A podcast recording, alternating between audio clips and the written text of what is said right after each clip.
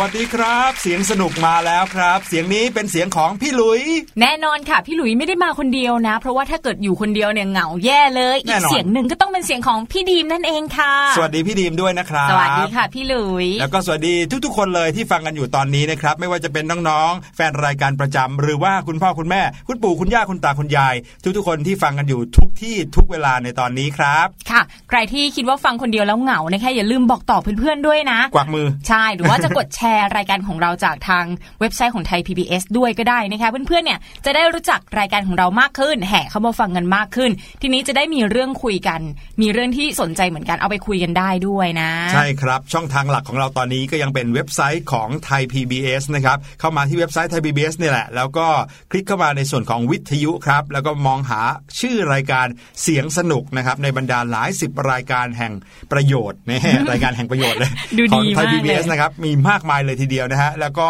รายการเราก็จะเป็นรายการที่เอาเรื่องราวข่าวสาร ไม่ว่าจะเป็นในไทยในต่างประเทศนะครับ หรือความรู้รอบตัวต่างๆ รวมไปถึงช่วงของพี่ลูกเจี๊ยบนะครับในช่วงกลางรายการกับช่วงรู้หรือไม่ค่ะ นอกจากนี้นะก็ยังมีช่วง ห้องเรียนสายเชียวด้วยนะคะเป็นช่วงสุดท้ายของรายการทุกวันเลย 5 วันต่อสัปดาห์นะคะเป็นเรื่องราวที่เกี่ยวกับความรู้ที่นอกเหนือจากตำราเรียนที่น้องอืมๆต้องเจอตลอด 5 วันที่มีการเรียนการสอนนะคะใช่เป็นวิชาในห้องเรียนนี่แหละแต่ว่าใช่ไม่ได้อยู่ในห้องเรียนเอ๊ะค่ะยังไง จะว่าไปนะเทคโนโลยีเรื่องของอินเทอร์เน็ตเรื่องของอะไรต่างๆเนี่ยทำให้การเข้าถึงข้อมูลต่างๆ มันสะดวกมากขึ้นนะคะพี่หลุยใช่ครับแต่ว่าความจริงชีวิตของน้องๆ ตอนนี้เนี่ย จะเรียกว่าสะดวกมากๆเลยก็ว่าได้นะ ถ้าเกิดเปรียบเทียบกับคนรุ่นเราเนอะมอย่างเช่นเดี๋ยวเดี๋ยวเดี๋ยวเดี๋ยวรุ่นเราคืออะไรรุ่คนรับเราก็อาจจะแก่กว่าน้องๆสักห้าหกปีนี่พี่หลุยเนี่ยรุ่นน้องๆเลยนี่ได้เลยเนียนไปเลยนะคะ ก็คือชีวิตตอนเนี้ยพี่ดิมกำลังจะบอกว่ามันสะดวกมากเลย อย่างเช่นเวลาหิวข้าวอะค่ะพี่หลุยเราก็สามารถเดินเข้าร้านสะดวกซื้อได้ตลอดโอ้โห24 ชั่วโมงเลยนะ พี่หลุยเนี่ยเดินเข้าไปในโรงพยาบาลแห่งหนึ่งครับค่ะไม่น่าเชื่อว่าแม้แต่ในโรงพยาบาลนะ ก็มีร้านฟาสต์ฟู้ดเต็มไปหมดเลย โอ้โหคือไม่ว่าเราจะหิวตอนไหนหิวเมื่อไหร่เนี่ยคือสามารถฝากท้องไว้ได้กับทุกที่เลย เพราะว่าจะมีร้านเล็ก ๆ น้อยๆนะผุดขึ้นมาเต็มไปหมดเลยนะใช่อย่างร้านสะดวกซื้อตามโรงพยาบาลก็มีนะคะพี่หลุยอืมแต่ว่าอาจจะเป็นคูหาเล็ก ๆ ซ่อนตัวอยู่ในมุมหนึ่งนะคะใช่ไม่ว่าเราจะหิวตอนเช้ามืดหิวกลางวันหิวกลางคืนก็สามารถโอ้โห ฝากท้องเอาไว้ได้ ใช่ใช่จะบอกว่าเพิ่งรู้สึกเหมือนกันนะครับว่า อาหารที่อยู่ในโรงพยาบาลเนี่ยเป็นอะไรที่ไว้ใจได้นะอ่าเพราะว่าส่วนใหญ่แล้วเนี่ยถ้าเกิดว่าเป็นร้านค้าที่อยู่ในโรงพยาบาลเขาก็ต้องควบคุมเรื่องของความสะอาดอยู่แล้วใช่ไหมใช่ค่ะ และที่สำคัญไปกว่านั้นเนี่ยอาหารที่อยู่ในโรงพยาบาลมักจะเป็นเมนูที่ดีต่อสุขภาพอืมอ่าไม่ค่อยเป็นเมนูที่มีความเอ่อทำร้ายสุขภาพสักเท่าไหร่นัก ใช่ใช่อ๋อครั้งล่าสุดเนี่ยพี่ดิมก็ไปเฝ้า เพื่อนที่ป่วยที่โรงพยาบาลเหมือนกันครับพี่ดิมก็ฝากท้องไว้ที่ร้านอาหารตามโรงพยาบาล แล้วก็อย่างที่พี่หลุยว่าเลยอะ อาหารเนี่ยดูสะอาดมากเลยนะอืมคือหมายถึงอาหารของผู้ป่วยที่พี่ดิมแย่งกินด้วยอ้าวนะไม่ใช่ไม่ใช่หมายถึงอาหารที่ให้คนไปเยี่ยมสิครับอ๋อหมายถึงตามร้านอาหารก็สะดวกค่ะ เป็นใช่เป็นอาหารหน้าตาคล้ายๆอาหารคลีนก็มีโดยเฉพาะผลไม้เนี่ยมีให้เลือกเยอะมากใช่ดังนั้นนะครับ บ้านของใครโรงเรียนของใครที่ทำงานของใครนะครับ ถ้าเกิดว่าอยู่ใกล้ๆโรงพยาบาลน่ะ ลองดูลองเอาเป็นตัวเลือกดูเปลี่ยนบรรยากาศในเออในโรงพยาบาลเขาจะมีโซนที่เป็นแบบโรงอาหารศูนย์อาหารนะหรือบางทีเป็นร้านฟาสต์ฟู้ดอย่างนี้นะครับก็สามารถเข้าไปใช้บริการได้นะครับแล้วความปลอดภัยก็มีด้วยนะๆคือจริง ๆ แล้วเนี่ยพอพูดถึงคำว่าร้านฟาสต์ฟู้ดอะเด็ก ๆ จะนึกถึงร้านไก่ทอด ร้านอืมเบอร์เกอร์ ซึ่งผู้ใหญ่อาจมองแล้วเอ๊ะมันจะทำลายสุขภาพหรือเปล่าเออดีหรือเปล่า มีแต่แป้งกรอบๆ มีแต่น้ำมันอย่างนั้นหรือเปล่าแต่ความจริงเนี่ยฟาสต์ฟู้ดเนี่ยยังหมายถึง อาหารตามร้านค้าทั่วไปที่จำหน่ายแบบรวดเร็วทันใจด้วยใช่ไหมใช่คะชื่อตรงตัวเลยฟาสต์ก็คือเร็วฟู้ดก็คืออาหาร ส่วนใหญ่แล้วร้านฟาสต์ฟู้ดเนี่ยเข้าไปแล้วเรามักจะได้รับอาหารรวดเร็วอืมนะครับทันใจต่อแบบความเร่งรีบอะไรอย่างนี้ฟาสต์ฟู้ดต้องสะกดให้ถูกด้วยนะ F A S T ถ้าเป็น F A R T นี่อีกเรื่องหนึงไปกันใหญ่เลย กลายเป็นยิ่งกินยิ่งเกิดอารมณ์ นั่นแหละครับ นั่นก็เป็นสิ่งหนึ่งที่หลาย ๆ คนเนี่ยคิดว่าน่าจะคุ้นเคยกันดีกับคำว่าอาหารฟาสต์ฟู้ดนะครับแต่ว่าอาหารฟาสต์ฟู้ดเนี่ยก็มีคุณสมบัติอีกอย่างหนึ่งนะครับ ก็คือเรื่องของความปลอดภัยที่บอกเมื่อกี้นี้ นะครับเราเนี่ยมักจะมองเห็นระบบรักษาความปลอดภัยนะมีการใช้กล้องวงจรปิดอ่าอ่านะครับบางครั้งเนี่ยพี่หลุยส์เคยเห็นในข่าวนะครับที่เขามีการแบบหิ้วกระเป๋าและแขวนกระเป๋าไว้ที่เก้าอี้ แล้วก็มีมิจฉาชีพแบบทำมาเนียนๆแล้วก็หยิบกระเป๋าไปอะไรอย่างเงี้ยนะครับแล้วก็มีกล้องวงจรปิดที่จับได้ก็มีนะครับอ๋อหรือบางทีเนี่ยคนที่เป็นพนักงานเนี่ยก็มักจะแบบมีความตื่นตัว เพราะว่าเขาจะไม่เหมือนกับร้านข้าวแกงที่มีคุณป้าขายคนเดียวใช่ไหมค่ะนี่พนักงานมีหลายคนมาบางคนก็ช่วยกันสอดส่องดูแล ใช่ พี่ดีมอะเคยโปะแตกหลายรอบมากเลยขออนุญาตเล่าให้พี่หลุยกับน้องๆฟังก็คือ ตามตู้น้ำของร้านอาหารร้านฟาสต์ฟู้ดเนี่ยค่ะ คือเราจะมองว่ามันใส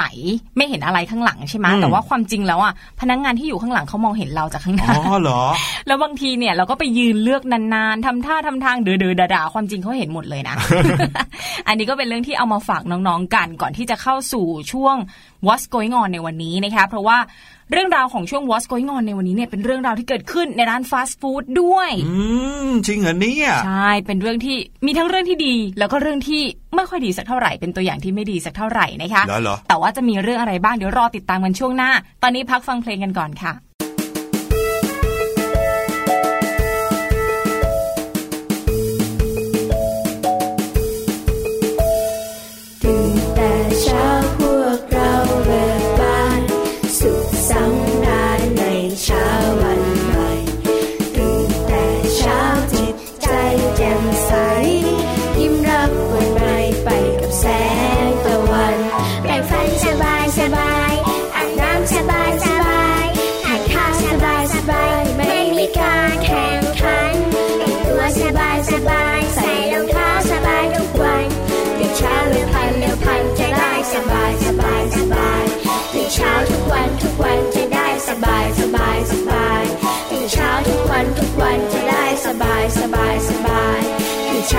วันทุกวันจะได้สบายสบายสบา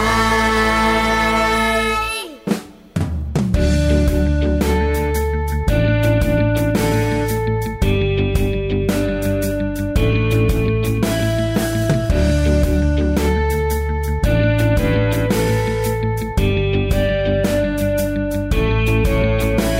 อดทนกันวันละนิดชีวิตจะดีในวันข้างหน้า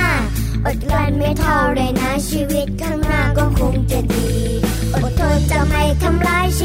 ชีวิตสัตว์ในในโลกใบนี้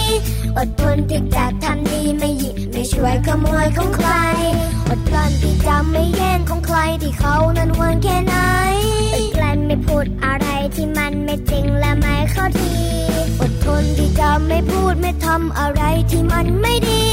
อดกลั้นที่จับนานีและมีเมตตากันทุกเว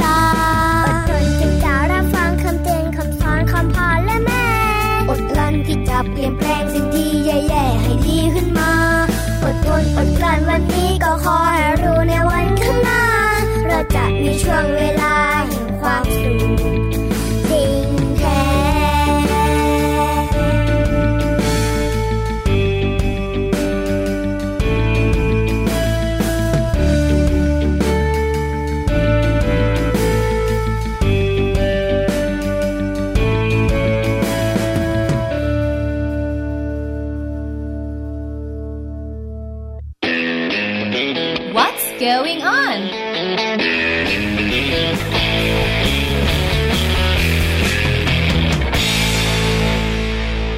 สู่ช่วงแรกของรายการเสียงสนุกวันนี้นะครับ ก็เป็นเรื่องราวของ What's Going On นะครับในแต่ละวันมีอะไรผ่านไปบ้าง มีอะไรเกิดขึ้นบ้าง เกิดขึ้นในมุมต่างๆ ของโลก เราจะไปหยิบไปจับมาเล่าให้น้องๆฟังนะครับ อย่างเรื่องราวที่พี่ดิมกับพี่หลุยจะเล่าให้น้องๆฟังในวันนี้ เรื่องแรกนะคะ เป็นเรื่องที่เกิดขึ้นในออสเตรเลียค่ะครับแต่ว่าต้องบอกว่าเป็นเรื่องที่อาจจะฟังแล้วเป็น เป็นตัวอย่างที่ไม่ค่อยดีสักเท่าไหร่นะคะ แต่ว่าฟังเอาแบบเพลิดเพลินเป็นอุทาหรณ์แล้วกันนะคะ เรื่องนี้เนี่ยก็เป็นเรื่องของผู้ชายคนนึงค่ะ สวมหน้ากากอำพรางใบหน้านะคะแม้ลองจินตนาการตามดูแล้วเนี่ยไม่ได้มาดีแน่นอนนะคะแน่นอนเดินเข้าไปในร้านฟาสต์ฟู้ดแห่งหนึ่งในออสเตรเลียค่ะทำท่าเหมือนกับว่า มีพิรุษสุดๆอะ่ะ เออ มีของแปลกๆ มีวัตถุแปลกๆ ห่อผ้าเอาไว้ค่ะพี่หลุยอืมเดินพกติดตัวด้วยนะ พอศบจังหวะที่ไม่มีลูกค้าคนอื่น ก็ตรงไปที่เคาน์เตอร์เลยค่ะ จากนั้นเนะคะก็บอกให้พนักงานเนี่ยทำตามคำสั่งที่ตัวเองจะบอกนะ แต่ครับว่าด้วยความที่ผิดปกติอะสิ่งที่เขาพกมาด้วยเนี่ยมันดูแบบ ลุกลี้ลุกลนชอบกลนะคะ พนักงานก็จับสังเกตได้ค่ะพี่หลุย เดี๋ยวนะเขาบอกว่าเอาอะไรห่อมาในมือใช่ไหมใช่ใช่มีอะไรห่อมาในมือด้วเป็นยอาวุธเหมือนไม้เหมือนเหล็กเหมือนปืนอะไรอย่างเงี้ยเหรอครับ คือที่พนักงานเห็นเนี่ยก็กลัวว่าจะเป็นปืนค่ะพี่หลุยคืออาจจะเห็นไม่ค่อยถนัด แล้วก็เวลาที่เราดูข่าวกันใช่ไหมคะอืมคนที่เข้าไปปล้นตามร้านฟาสต์ฟู้ดร้านทองหรือว่าอะไรอย่างเงี้ยครับก็ส่วนใหญ่จะใช้อาวุธปืนเป็นหลักไงอืมพนักงานก็คิดว่าเป็นอาวุธปืนแล้วห่อผ้ามาอีกต่างหากคงตั้งใจที่จะซ่อนคนนอกร้านนะแล้วก็เดินตรงเข้ามาในร้านแบบนี้หรือเปล่าครับ แต่ว่าพนักงานก็เอ๊ะช่วยกันดูซิว่าเป็นยังไงทำไม ผู้ชายคนนี้ดู ดูไม่ขึงขัง แต่ว่าดูลุกลี้ลุกลนมีพิรุษชอบกลนะคะ ปรากฏว่าสังเกตไปสังเกตมา สิ่งที่อยู่ในมือผู้ชายคนนี้ ไม่ใช่ปืน ไม่ใช่ไม้ ไม่ใช่ไขควง หรือว่าอาวุธที่เป็นอันตรายเลยค่ะพี่หลุยอืมแต่ว่ามันคือกล้วยค่ะ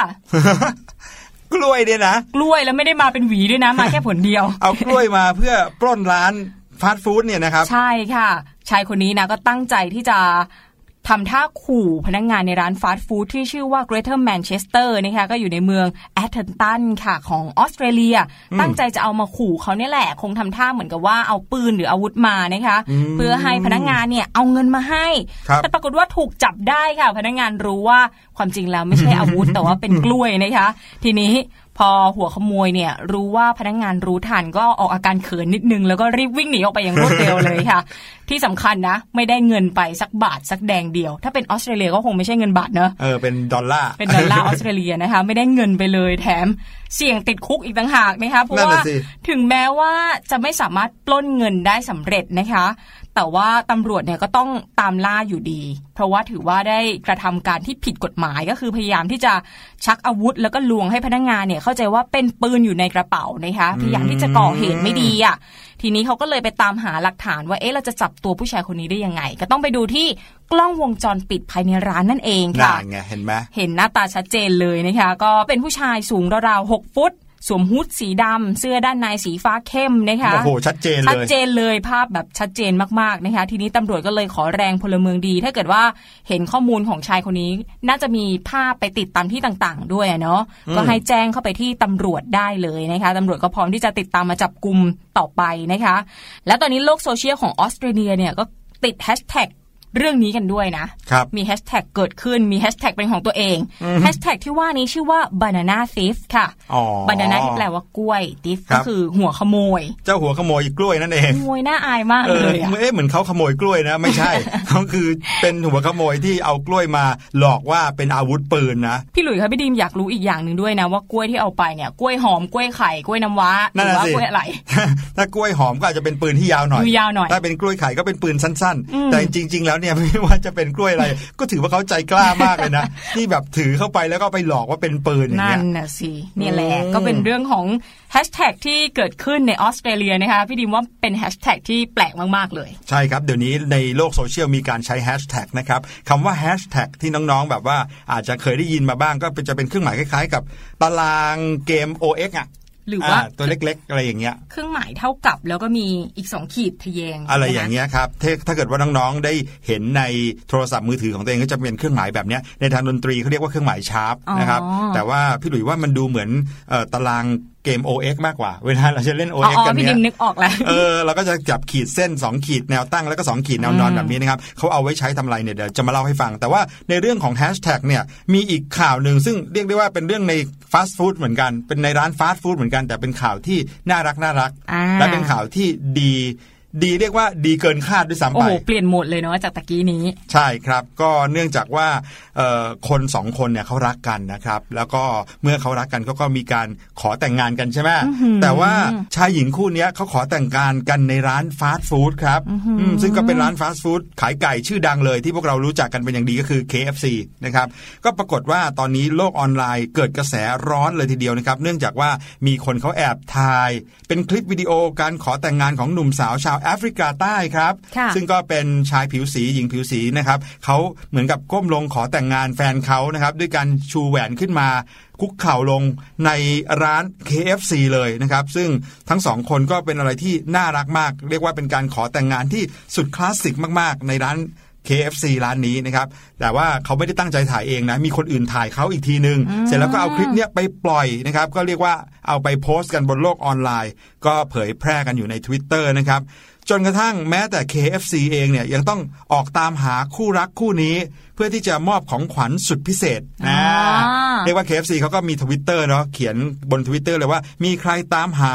คู่นี้ได้บ้างว่าเอ่อเขาขอแต่งงานกันอยู่ที่ KFC สาขาไหนเนี่ยแล้วเขาชื่ออะไรเป็นใครอยู่ที่ไหนอะไรเงี้ยปรากฏว่า KFC ก็ตามหาหลังจากทวิตเตอร์ออกไปเยอะ ๆ ใช่ไหมก็มีการรีทวิตหรือว่าโพสต์ซ้ำๆๆกัน จนกระทั่งมี มีคนตามหาคนคู่นี้เจอนะครับผู้ชายชื่อว่าเฮกเตอร์ ส่วนผู้หญิงชื่อว่าคุณนอนลัลล่านะครับซึ่งทั้งสองคนนี้ก็ได้รับของขวัญสุดพิเศษจาก KFC เลยทีเดียวอ่านะครับแล้วก็มีการใช้แฮชแท็กอีกแล้วนะครับเป็นแฮชแท็กที่เขียนว่า KFC proposal คำว่า proposal อ่าคำว่า proposal นี่ก็หมายถึงการขอแต่งงานนั่นเองนะครับ แต่ว่าเรื่องไม่จบแค่นี้ครับพี่ดีมครับค่ะน้องๆครับ เรื่องเนี้ยไป เกิดเป็นกระแสขึ้นมาอีกครั้งหนึ่งก็เพราะว่าอยู่ดีๆ ก็มีคนคนหนึ่งได้ข่าวว่าเขาเป็นนักข่าวด้วยนะโอ้โหเสียสถาบันนักข่าวมากเลยนะคนเป็นเนี้ยนักข่าวเนี่ยไปเขียนนะครับบนทวิตเตอร์อีกทีหนึ่งว่าแหมผู้ชายแอฟริกาใต้เนี่ยทำไมถึงได้ไร้รสนิยมอย่างนี้ ไปขอแต่งงานกันใน KFC เนี่ยนะที่สุดของความไม่มีคลาสเลย ฉันหมายถึงว่าถ้ามีใครไปขอแต่งงานใน KFC เนี่ยฉันคงจะอายแย่เลย โอ้โหเยสุดเท่านั้นเนี่ยแหละครับคำดูถูกเหล่านั้นก็เผยแพร่ไปในโลกโซเชียลครับจนบรรดา โอ้โห คนก็โกรธแค้นนะ หลายคนก็เข้ามาพิมพ์แบบต่อว่านักข่าวคนนี้ แต่ที่ยิ่งไปกว่านั้นครับพี่ดีมๆค่ะปรากฏว่าบรรดาผู้มีชื่อเสียงครับ แล้วก็แบรนด์สินค้าต่างๆ ไม่พอใจคำพูดนี้นะครับ ก็เลยตอบกลับ แต่ว่าไม่ได้ตอบกลับด้วยการไปว่าคนที่เขาเอ่อโพสต์ไม่ดีนะครับ กลับเป็นการตอบกลับด้วยการสนับสนุนงานแต่งงานของเฮกเตอร์แล้วก็นอร์ลาล่าเลย โอ้โห อย่างนี้ก็ดีเลยสิคะเนี่ยอื้อหือแบบเรียกได้ว่าหลายแบรนด์สินค้านะครับ รวมไปถึงดาราหลายคนนะครับ อย่างเช่นนักดีไซเนอร์ชื่อดังคนหนึ่งในแอฟริกาใต้เนี่ย ออกมาบอกเลยว่า จะไปออกแบบชุดแต่งงานให้กับทั้งเจ้าบ่าวและเจ้าสาวนี้ โอ้โหอืมคือการออกแบบชุดแต่งงานเนี่ยแพงมากๆเลยแพนะงนะครับ โดยเฉพาะยิ่งถ้าโดยดีไซเนอร์ที่แบบชื่อดังด้วยนะ ร้านจิวเวลรี่ที่ชื่อว่าเอเมอรัลนะครับมอบแหวนเพชรให้กับทั้งเจ้าบ่าวเจ้าสาว โอ้โหโอ้โหสุดยอดโคคาโคล่านะครับสนับสนุนเครื่องดื่มฟรีตลอดงาน กินกันให้พุงแตกเลเอยอเรียกได้ว่ามาแบบอย่างนี้เลยนะครับ ยังไม่พอนะ สายการบินหนึ่งในแอฟริกาใต้ชื่อสายการบินว่า Kulula นะครับเขาก็มอบตั๋วเครื่องบินฟรีไปฮันนีมูนที่เมืองเคปทาวน์แถมด้วยที่พักอีก 5 คืน โอ้โห สุดยอดไหมเรียกได้ว่ามาให้กันเต็มที่เลย เรียกว่าเป็นกำลังใจให้กับชายหญิงคู่แฟนคู่นี้ที่เขาขอแต่งงานกันเนี่ยนะสุดยอดรถยนต์ยี่ห้อหนึ่งนะครับออดี้ให้ยืมรถยนต์สุดหรูใช้ตลอดทริปฮันนีมูนในเมื่อคุณไปฮันนีมูนกัน 5 วันเนี่ยเอารถเราไปใช้เลยนะครับแม้แต่โทรศัพท์มือถือเนี่ยยังมอบสิทธิให้ทั้งคู่เนี่ยเลือกเครื่องมืออิเล็กทรอนิกส์ชนิดใดก็ได้ในยี่ห้อของเขาเนี่ยนะครับคนละหนึ่งเครื่อง เอาไปเลยฟรีๆอ่าค่ะนะครับรวมไปถึงสำนักข่าวดัง ๆ นะครับ ก็มาจัดงาน live streaming ก็คือว่ามาถ่ายทอดสดงานแต่งงานคู่นี้ให้เลยโอ้โหโอ้โห ยิ่งใหญ่เลยนะ จากที่เป็นงานเล็กๆ จากที่ขอแต่งงานแค่ในร้าน KFC ใช่กลายเป็นว่ากลายเป็นงานใหญ่แล้วกลายเป็นการประชันกันของคนที่อยากจะช่วยเหลือที่ซ้ำไป ยังไม่พอนะครับ มีศิลปิน ที่แบบดังมากๆนะครับชื่อว่าเอมี่ฟาคูนะครับพร้อมกับวงดนตรีของเธออีก 2 วงนะครับมาเล่นเพลงให้ฟรีตลอดงานโอ้โหพี่ดิมสงสัยว่าสองคนนี้ได้ออกค่าใช้จ่ายอะไรบ้างเนี่ยนั่นน่ะสิรวมไปถึงเครือข่ายโทรศัพท์มือถือก็ยังมอบแพ็กเกจสุดพิเศษ ให้ใช้เน็ตได้ไม่จำกัดปริมาณฟรีอีกตลอด 1 ปีเต็มโอ้โหสุดยอดไปเลย พี่ดีมเราไปขอแต่งงานกันไหมดีค่ะเอ้ยคราวนี้เราจะไปขอกันที่ไหนดีที่มันดูแล้วเป็นกระแสขนาดจะนี้ได้มีคนมาช่วยงานแต่งเยอะๆขนาดนี้นะใช่โอ้โหแต่ถ้าก็ต้องบอกว่า ทั้งสองคนนี้เขาคงไม่ได้คาดคิดหรอกเนาะว่าเขาค่ะจะแบบได้รับอะไรดี ๆ อย่างนี้ เนื่องจากว่าเขาก็แสดงออกถึงความรักที่บริสุทธิ์นะครับเขามีความรู้สึกที่ดีต่อกันอยากใช้ชีวิตร่วมกัน เขาก็เลยขอแต่งงาน โดยที่ไม่ได้สนใจหรอกจริง ๆ แล้วนะครับ การขอแต่งงานพี่พี่ดีมคิดไหมว่า น่าจะไม่เกี่ยวหรอกว่าจะขอกันที่ไหนเนาะใช่ค่ะ คือปัจจุบันเนี้ยจะเห็นภาพตามสื่อสังคมออนไลน์ พวกดาราดัง ๆ หรือว่าคนที่เขามีฐานะเนี่ยครับเขาชอบบินไปต่างประเทศ แล้วก็ไปขอแต่งงานที่ในสถานที่หรูครับๆข้างหลังมีฉากสวยงาม แต่ว่าอืมความจริงแล้วถ้าเกิดเป็นคนธรรมดาเราก็อาจจะไม่ได้มีการขอแต่งงานด้วยซ้ำอาจจะมีแค่ไปพูดเจรจากับผู้ใหญ่ของแต่ละฝ่าย เป็นการตกลงกันแค่นั้นเองมากกว่าเนาะ สุดยอดไปเลยนะครับ ต้องบอกว่าสิ่งดีๆ ที่เกิดขึ้นระหว่างความรักของคนสองคนเนี่ยนะครับ ก่อให้เกิดอะไรที่มหัศจรรย์ขึ้นได้เสมอใช่นะครับค่ะแม้แต่อย่างในกรณีนี้นะครับถึงแม้ว่าแรกเริ่มจะเริ่มด้วยความอะไรที่ไม่ค่อยดีนัก เนื่องจากมีคนมาพูดถึงเอ่อเขาในทางที่ไม่ดี แต่ปรากฏว่าสุดท้ายก็ลงเอยในทางที่ดีได้ เนื่องจากเราได้เห็นพลังแล้วว่าใช่คนที่เห็นคุณค่าของความรักเนี่ยมีมากมายเหลือเกิน ค่ะ คือต้องบอกว่าพลังโลกโซเชียลหรือว่าพลังคีย์บอร์ดเนี่ยเราไปดูถูกไม่ได้จริง ๆ นะใช่คือสร้างความเปลี่ยนแปลงจนมาถึงโลกความเป็นจริงเลยด้วยซ้ำอะนะคะใช่เพราะฉะนั้นน้องๆเองเนี่ยถ้าจะแสดงความคิดเห็นหรือว่าจะอะไรในโลกโซเชียลอันนี้ต้องคิดให้ดีเลยนะครับ ตกใจเลยนะว่าพี่หลุยบอกว่าถ้าน้องๆจะแต่งงาน ไม่ใช่ ทีนี้ก็มาถึงเรื่องของแฮชแท็กกันบ้าง เด็กๆ หลายคนเนี่ยรู้จักสัญลักษณ์แฮชแท็กอย่างที่พี่หลุยเกริ่นเอาไว้นะคะว่าเป็นสัญลักษณ์คล้ายๆกับตาราง XO ใช่ไหมอืม OX XO อย่างเงี้ยนะคะ แต่ว่าความจริงแล้วเนี่ยแฮชแท็กเนี่ยก็มีความหมายมากกว่านั้นนะ เรามีเรื่องของที่มาของแฮชแท็กมาฝากกันด้วยนะคะ คือแฮชแท็กเนี่ย ตามข้อมูลแล้วเปรียบเสมือนกับช่อง channel นะคะของคลื่นวิทยุสื่อสารที่เอาไว้พูดคุยกันนั่นแหละ ถ้านึกภาพไม่ออกก็ขอให้น้องๆเนี่ยนึกถึงวิทยุสื่อสารของพวกตำรวจรปภก็ได้นะคะครับที่เขานิยมใช้สื่อสารกันที่มีเสาอะนะสี่เหลี่ยมที่สี่เหลี่ยมแล้วเวลาเขาส่งข้อความก็จะแบบ วันหนึ่งได้วอสองอ่าอะจะเป็นอย่างนั้นวสทราบแล้วเปลี่ยนอะไรอย่างนี้อย่างนั้นนะนะคะพูดง่ายๆ คือถ้าเกิดว่าติดแฮชแท็กเอาไว้หน้าคำคำไหนเนี่ยคนที่เขาเอ่อสนใจในเรื่องนั้นๆน่ะก็จะสามารถค้นหาได้ง่าย ใช่ อย่างพี่ดิมเจอบ่อยมากๆเลย อย่างเวลามีงานแต่งงานนะคะพี่หลุยครับเพื่อนๆก็จะแฮชแท็ก B กับ A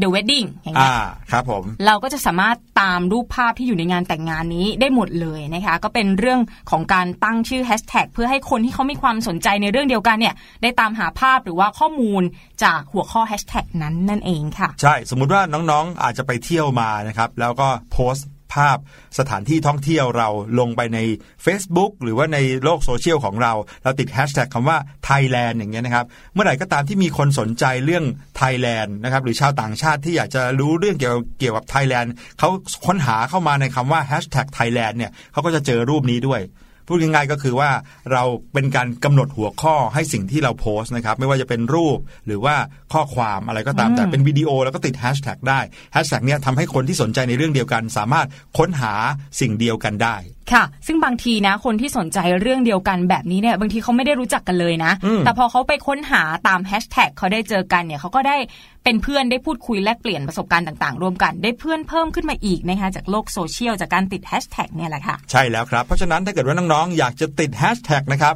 ก็ต้องติดให้ถูกต้องด้วยนะ ไม่ใช่ว่าติดเล่นเขียนอะไรก็แฮชแท็กแฮชแท็กไปหมดนะครับ เพราะว่าจะสร้างความสับสนให้กับคนที่ค้นหาได้นะครับหลาย ๆ คนก็สมมุติว่าน้องๆเนี่ยเอ่อไปโรงเรียนใช่ไหมครับ แล้วก็ถ่ายรูปเรากับเพื่อนๆอย่างเงี้ยแล้วเราไปโพสต์คำว่า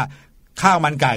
หรือว่าติดแฮชแท็กคำว่าข้าวมันไก่อย่างเงี้ยค่ะแต่คนที่สนใจในข้าวมันไก่ เมื่อคลิกเข้ามาในแฮชแท็กนี้ เขาก็จะมาเห็นรูปของเราด้วยเออไม่ซึ่งเกี่ยวกันเลเลยยอะไรค่ะแบบเนี้ยในทวิตเตอร์เนี่ยจะมีคนใช้วิธีการนี้บ่อยเหมือนกันนะคะพี่หลุย อย่างเช่น จะมีแฮชแท็กที่โดดเด่นเป็นเทรนด์ของแต่ละวันใช่ไหมคะ อันดับหนึ่ง สมมุติว่าแฮชแท็กว่าลิซ่าแบล็คพิงอย่างเงี้ยครับทีนี้ก็จะมีคนฉวยโอกาสอยากจะโฆษณาตัวเอง โพสต์เรื่องอะไรที่ไม่เกี่ยวกับลิซ่าแบบนี้แบบที่พี่หลุยพูดนี่แหละแล้วก็ติดแฮชแท็กลิซ่าลงไปอืมคนอื่นก็จะได้เห็นตัวเองไปด้วย อันนี้ไม่น่ารักใคเลรยเข้ามานะก็จะเห็นแบบของตัวเองด้วยเหมือนกัน ใช่ค่ะ อันอะไรนี้แบก็บนี้เป็นเรื่องของแฮชแท็กที่เรานำมาฝากกันนะ ต่อเนื่องจากเรื่องของช่วง What's Going On สองเรื่องที่เราพูดถึงเรื่องที่เกิดขึ้นในฟาสต์ฟู้ดแล้วก็กลายเป็นแฮชแท็กในโลกออนไลน์นะคะ ครับ เดี๋ยวเราพักกันสักครู่ค่ะแล้วช่วงหน้าไปพบกับช่วงรู้หรือไม่นะคะ วันนี้ไปรอติดตามกันว่าพี่ลูกเจี๊ยบเนี่ยจะมีเรื่องอะไรมาฝากกันค่ะ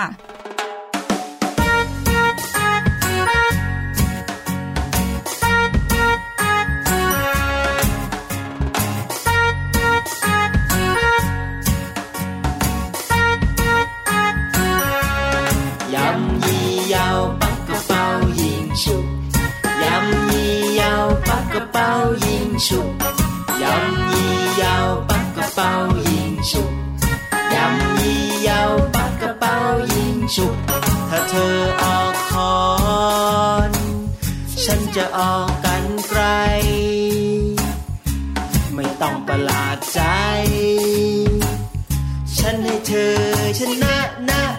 นะ ระดา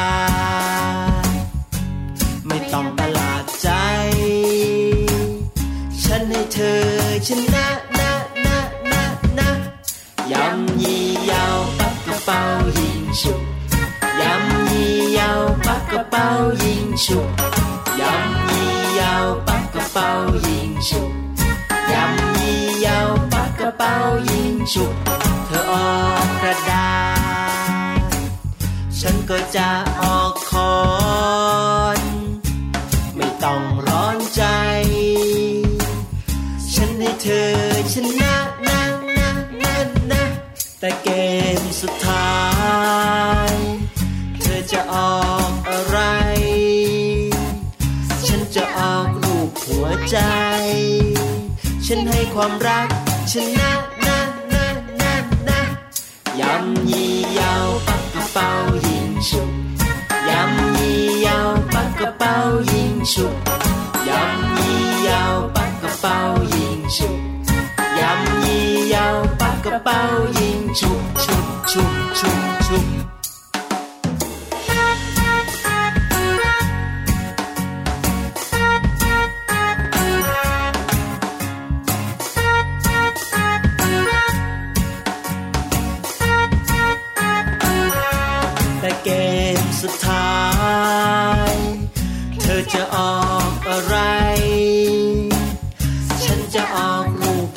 ใจ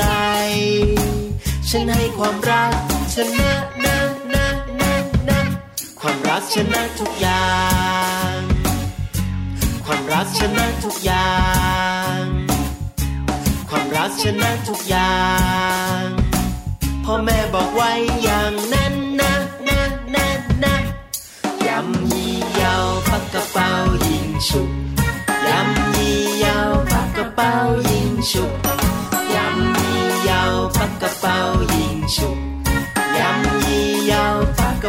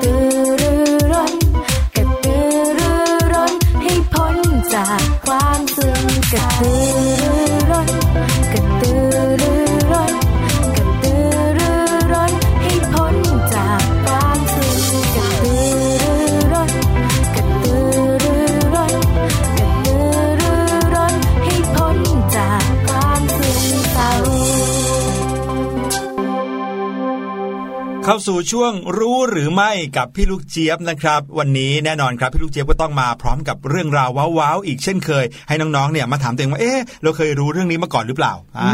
เมื่อตอนต้นรายการพี่หลุยพูดถึงโรงพยาบาลด้วยใช่ไหมใช่ฟาสต์ค่ะฟู้ดที่อยู่ในโรงพยาบาลเนี่ยเป็นอย่างหนึ่งที่ทำให้พี่หลุยอยากเข้าโรงพยาบาลเลยนะอุ้ยจริงเหรอเออหมายถึงเข้าไปกินข้าว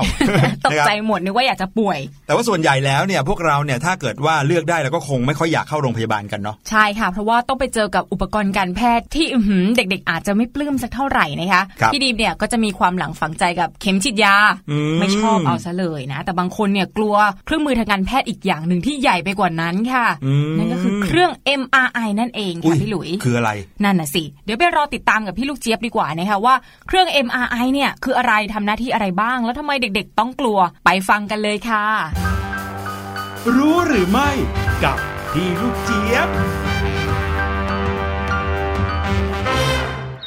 สวัสดีค่ะ สวัสดีน้องๆทุกคนนะคะ รวมไปถึงคุณพ่อคุณแม่ผู้ปกครองทุกคนด้วยค่ะ ได้เวลาดีๆ ที่เรากลับมาเจอกันอีกครั้งนะคะ ในช่วงของรู้หรือไม่กับพี่ลูกเจี๊ยบนั่นเองค่ะแหมไอ้ครั้นจะแซวเนาะว่ารู้หรือไม่ว่าเสียงที่ได้ยินอยู่นี้คือเสียงใครเนี่ยแหมก็อาจจะเชยไปนะคะ น้องๆต้องรู้อยู่แล้วแหละ ว่าเป็นพี่ลูกเจี๊ยบนะคะ แล้วก็ต้องรู้ด้วยค่ะว่าพี่ลูกเจี๊ยบเนี่ยมักจะมีเรื่องราวแปลกๆสนุกสนานนะคะ มาฝากทุกคนกันอยู่เป็นประจำเลยรวมไปถึงวันนี้ด้วยค่ะ แต่ว่าวันนี้เนี่ยจะพาไปเที่ยวที่ใกล้ๆค่ะไม่ไกลเลย เพราะว่าจะพาทุกคนไปที่ hospital หรือว่าโรงพยาบาล อุ้ยอย่าพึ่งทำหน้าอย่างนั้นสิคะ ไม่ได้จะพาไปหาคุณหมอหรืออะไรแบบนั้นนะคะ แต่ว่าจะพาทุกคนไปเที่ยวที่โรงพยาบาลต่างหากล่ะคะ ถ้าเกิดว่าเราพูดถึงโรงพยาบาลเนี่ยน้องๆหลาย ๆ คนเนี่ยรวมไปถึงนะคะน้องๆที่เป็นเด็กๆเลย อาจจะรู้สึกไม่ค่อยชอบเท่าไหร่ใช่ไหมล่ะและเชื่อเถอะค่ะว่าบรรดาพี่หมอ คุณหมอแล้วก็พี่พยาบาลเนี่ยเขาก็รู้ค่ะว่าเด็กๆเนี่ยมักจะไม่ค่อยชอบมาโรงพยาบาลสักเท่าไหร่ เพราะบางทีเนี่ยเครื่องไม้เครื่องมืออุปกรณ์ต่างๆ เนี่ยมันก็ดูไม่ค่อยมีสีสันสดใส แล้วก็แอบดูจะน่ากลัวไปด้วยใช่ไหมล่ะคะ ดังนั้นค่ะหลายๆ คนนะคะ ก็เลยพยายามค่ะ ที่จะคิดอุปกรณ์ในการตกแต่งบรรดาเครื่องมือแพทย์ต่างๆ หรือว่าเครื่องมือของคุณหมอเนี่ยให้มันดูน่ารักน่าชังไม่ดูน่ากลัว ยกตัวอย่างเช่นค่ะ เรื่องราวที่พี่ลูกเจี๊ยบจะนำมาฝากทุกคนในวันนี้นะคะ จะพาทุกคนไปห้องห้องหนึ่งในโรงพยาบาลค่ะ ห้องห้องนี้นะคะก็จะมีเครื่องมืออยู่ตัวหนึ่งค่ะ เป็นเครื่องมือที่มีขนาดใหญ่มากๆเลยล่ะค่ะ ลักษณะเหมือนเป็นเตียงเลยนะ แล้วเจ้าเตียงเนี้ยก็จะค่อยๆ ขยับค่ะ เข้าไปในอุโมงค์อุโมงค์หนึ่งด้วย เจ้าเครื่องมือนี้นะคะ เราเรียกว่า เครื่อง MRI ค่ะ เครื่อง MRI เนี่ยถ้าเกิดว่าพูดง่าย ๆ เลยจะคล้ายๆ เครื่องสแกนเนี่ยแหละค่ะ เครื่องเอ็กซเรย์ทำให้สามารถเห็นค่ะว่าเกิดอะไรขึ้นในร่างกายของเราบ้าง ซึ่งบรรดาเด็กๆ เนี่ยที่ได้เข้าเครื่องนี้เนี่ยก็ออกแนวจะกลัวไปตามๆกันเลย ถามว่ามันน่ากลัวตรงไหน แหม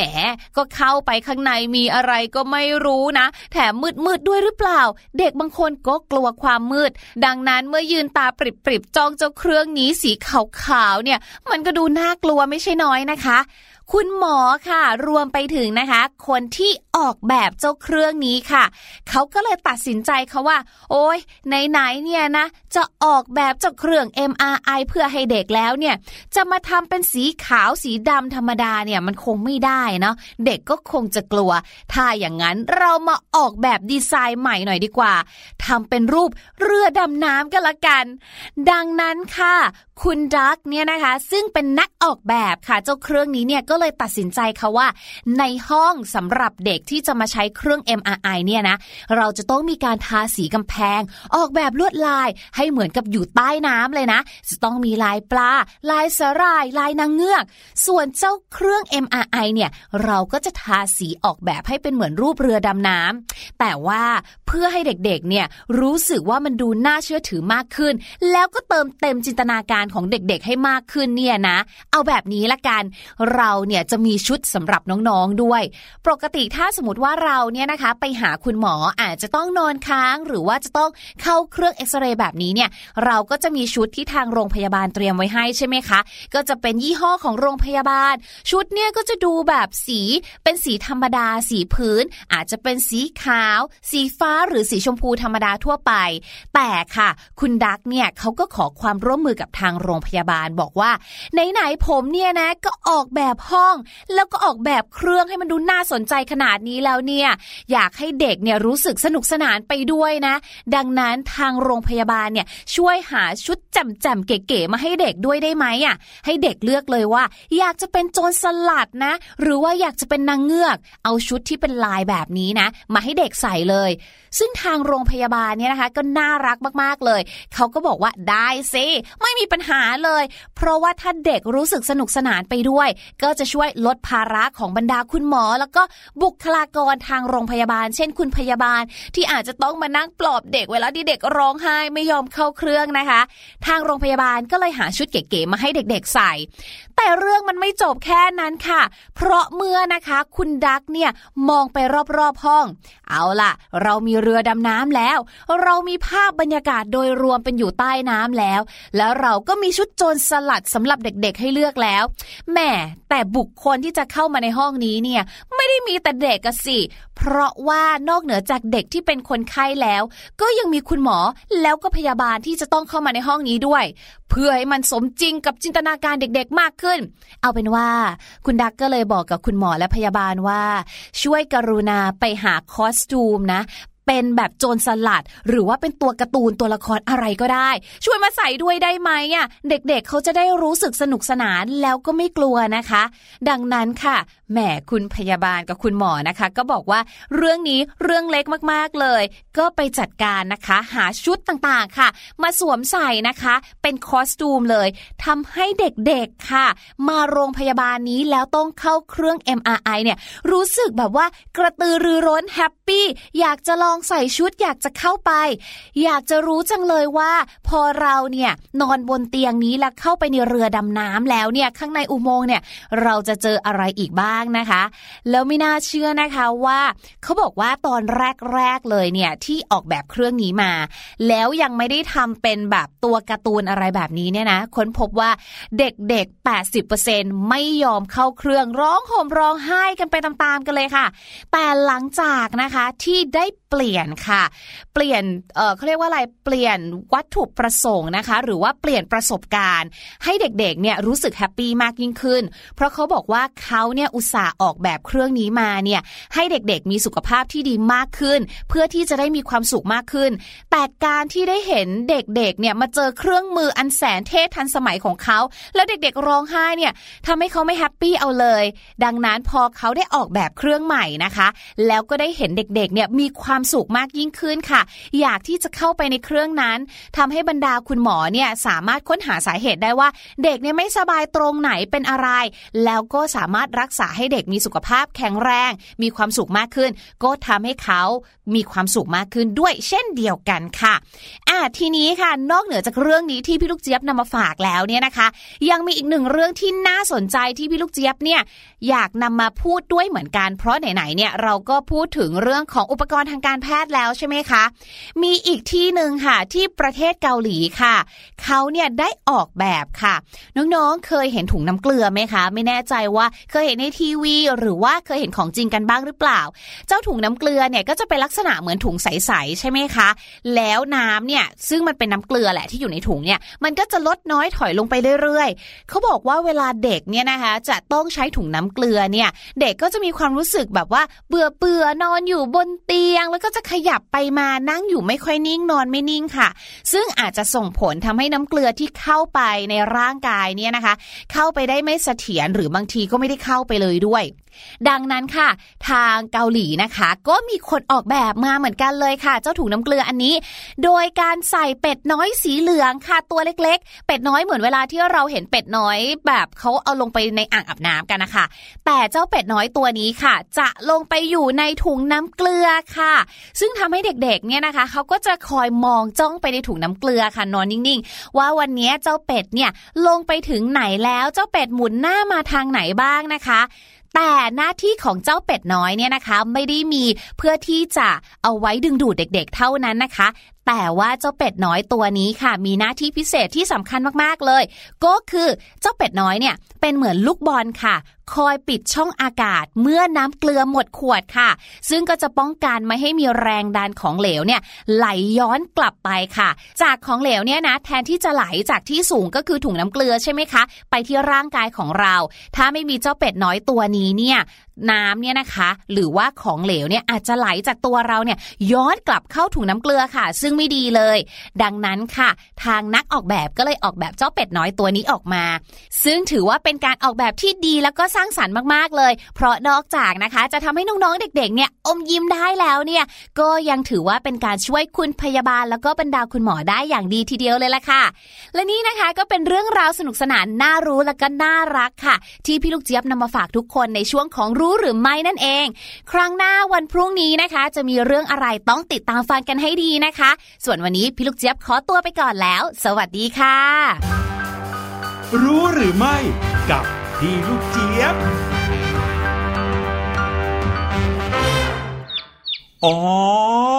มิหน้าเด็กๆถึงได้อยากไปที่โรงพยาบาลแห่งนี้ พี่หลุยเองนะก็นึกอยู่ว่าเอ๊ะปกติแล้วเด็ก ๆ ไม่ค่อยชอบไปโรงพยาบาล แต่โรงพยาบาลแห่งเนี้ยทำไมเด็ก ๆ ถึงได้อยากไปกันนักอืมใช่ แต่ว่าไม่ใช่ว่าอยู่ๆเราจะเดินเข้าไปบอกคุณหมอหรือว่าพี่พยาบาลว่าเออคุณหมอครับ ผมอยากเข้าไปในเครื่อง MRI อย่างนี้ไม่ได้เออนะอยากขอเป็นโจรสลัดบ้างไม่ได้ไม่ได้นะคะต้องเฉพาะคนที่ป่วยเท่านั้นนะคะ นี่ก็เป็นเรื่องราวที่พี่ลูกเจี๊ยบนำมาฝากกันในช่วงรู้หรือไม่ในวันนี้ค่ะ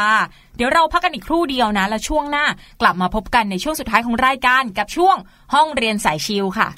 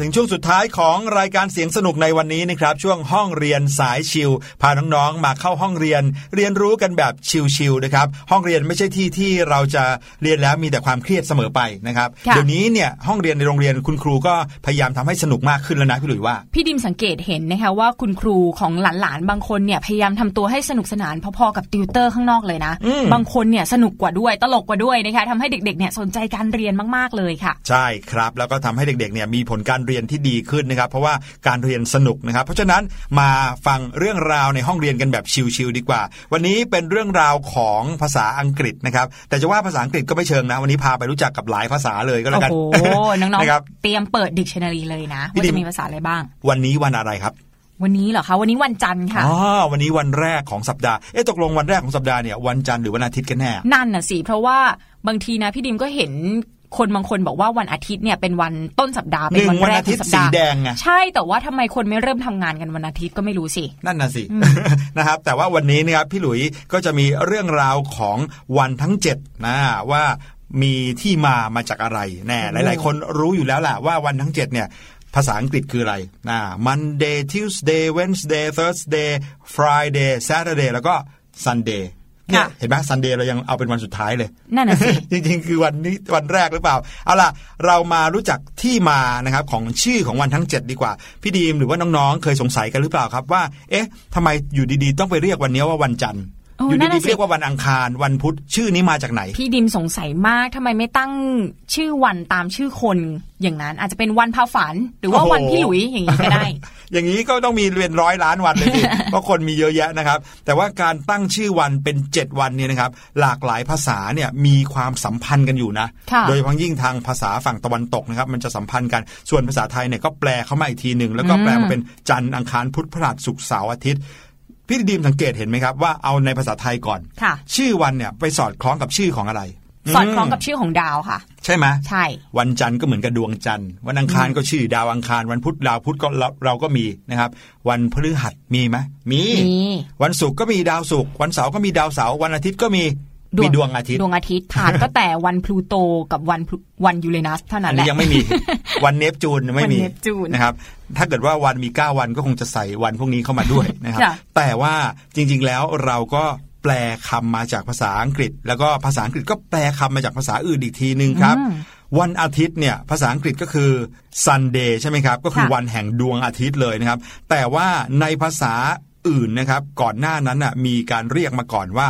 Sun and Duck หรือว่า Sun and Die นะครับคำนี้เป็นคำภาษาอังกฤษสมัยเก่าเลยนะครับ โบราณเลย หมายถึงวันแห่งดวงอาทิตย์เลยนะครับโอ้โหที่เรียกว่าวันอาทิตย์ก็เพราะว่าเป็นวันที่เราคิดถึงดวงอาทิตย์เลย เพราะว่าดวงอาทิตย์หรือว่าซันเนี่ยนะครับเป็นเหมือนกับจุดกำเนิดของสรรพสิ่งทุกอย่างในจักรวาล นะครับเขาก็เลยให้วันแรกของสัปดาห์เนี่ยเป็นชื่อเรียกว่าเป็นวันแห่งดวงอาทิตย์ ซึ่งเป็นการแปลมาจากภาษาละตินด้วยนะครับ แล้วก็ภาษายุโรปอีกมากมายที่มีรากศัพท์เป็นคำเดียวกัน รวมถึงภาษาที่ดัดแปลงมาจากภาษาโรมันนะครับ ซึ่งเขาเรียกชื่อวันอาทิตย์ไปคล้องจองกับคำที่มีความหมายว่าวันแห่งพระเจ้าอนะครับ ซึ่งก็เลยทำให้วันอาทิตย์เนี่ยเป็นวันสำคัญ จริง ๆ แล้วทางจันทรคตินะครับ หรือว่าในการนางโหราศาสตร์ของไทยเนี่ยเขาก็มองวันอาทิตย์เป็นวันมหามงคลด้วยนะ คนที่จะเริ่มทำอะไรใหม่ๆนะอย่างเช่นขึ้นบ้านใหม่จะแต่งงานจะอะไรเนี่ย มักจะทำกันในวันอาทิตย์เพราะถือเป็นวันมงคล เพราะฉะนั้นนี่คือคำตอบแล้วแหละว่าทำไมวันอาทิตย์ถึงถือว่าเป็นวันแรกของสัปดาห์ใช่เนาะส่วนอีกวันหนึ่งค่ะ น่าจะเกี่ยวเนื่องกันเนอะเพราะมี